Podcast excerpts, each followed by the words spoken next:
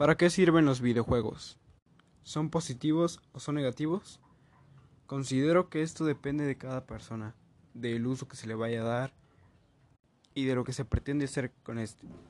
Hay programas muy buenos que se usan para el aprendizaje en diferentes escuelas con medios didácticos. Cuando juegas un juego y te gusta es porque te estás divirtiendo, pero de esto puedes sacar cierto provecho aprendiendo algunas cosas, por ejemplo historia. Un videojuego la mayoría de veces te cuenta una historia. Es interesante porque te sitúas bien en el contexto en el que te encuentras. Eso para mí es un beneficio de los videojuegos. Y aparte de divertirte, estás aprendiendo algo. Hay mucha variedad de videojuegos y algunos no sirven para nada, pero simplemente un videojuego es bueno cuando te está enseñando algo. ¿Para qué sirven los videojuegos? En concreto, no se puede decir para qué sirven todos los videojuegos, pero el uso y beneficio de cada juego es cuestión individual.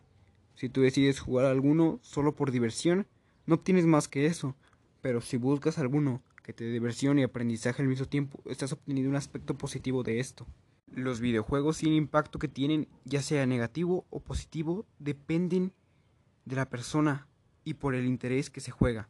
Hay personas que de los videojuegos y la programación se han hecho millonarias porque aprendieron a programar, porque aprendieron a obtener dinero de los videojuegos aprendiendo. Ciertamente, no todos los videojuegos son buenos. Hay algunos que no sirven para nada y otros que enseñan cosas buenas.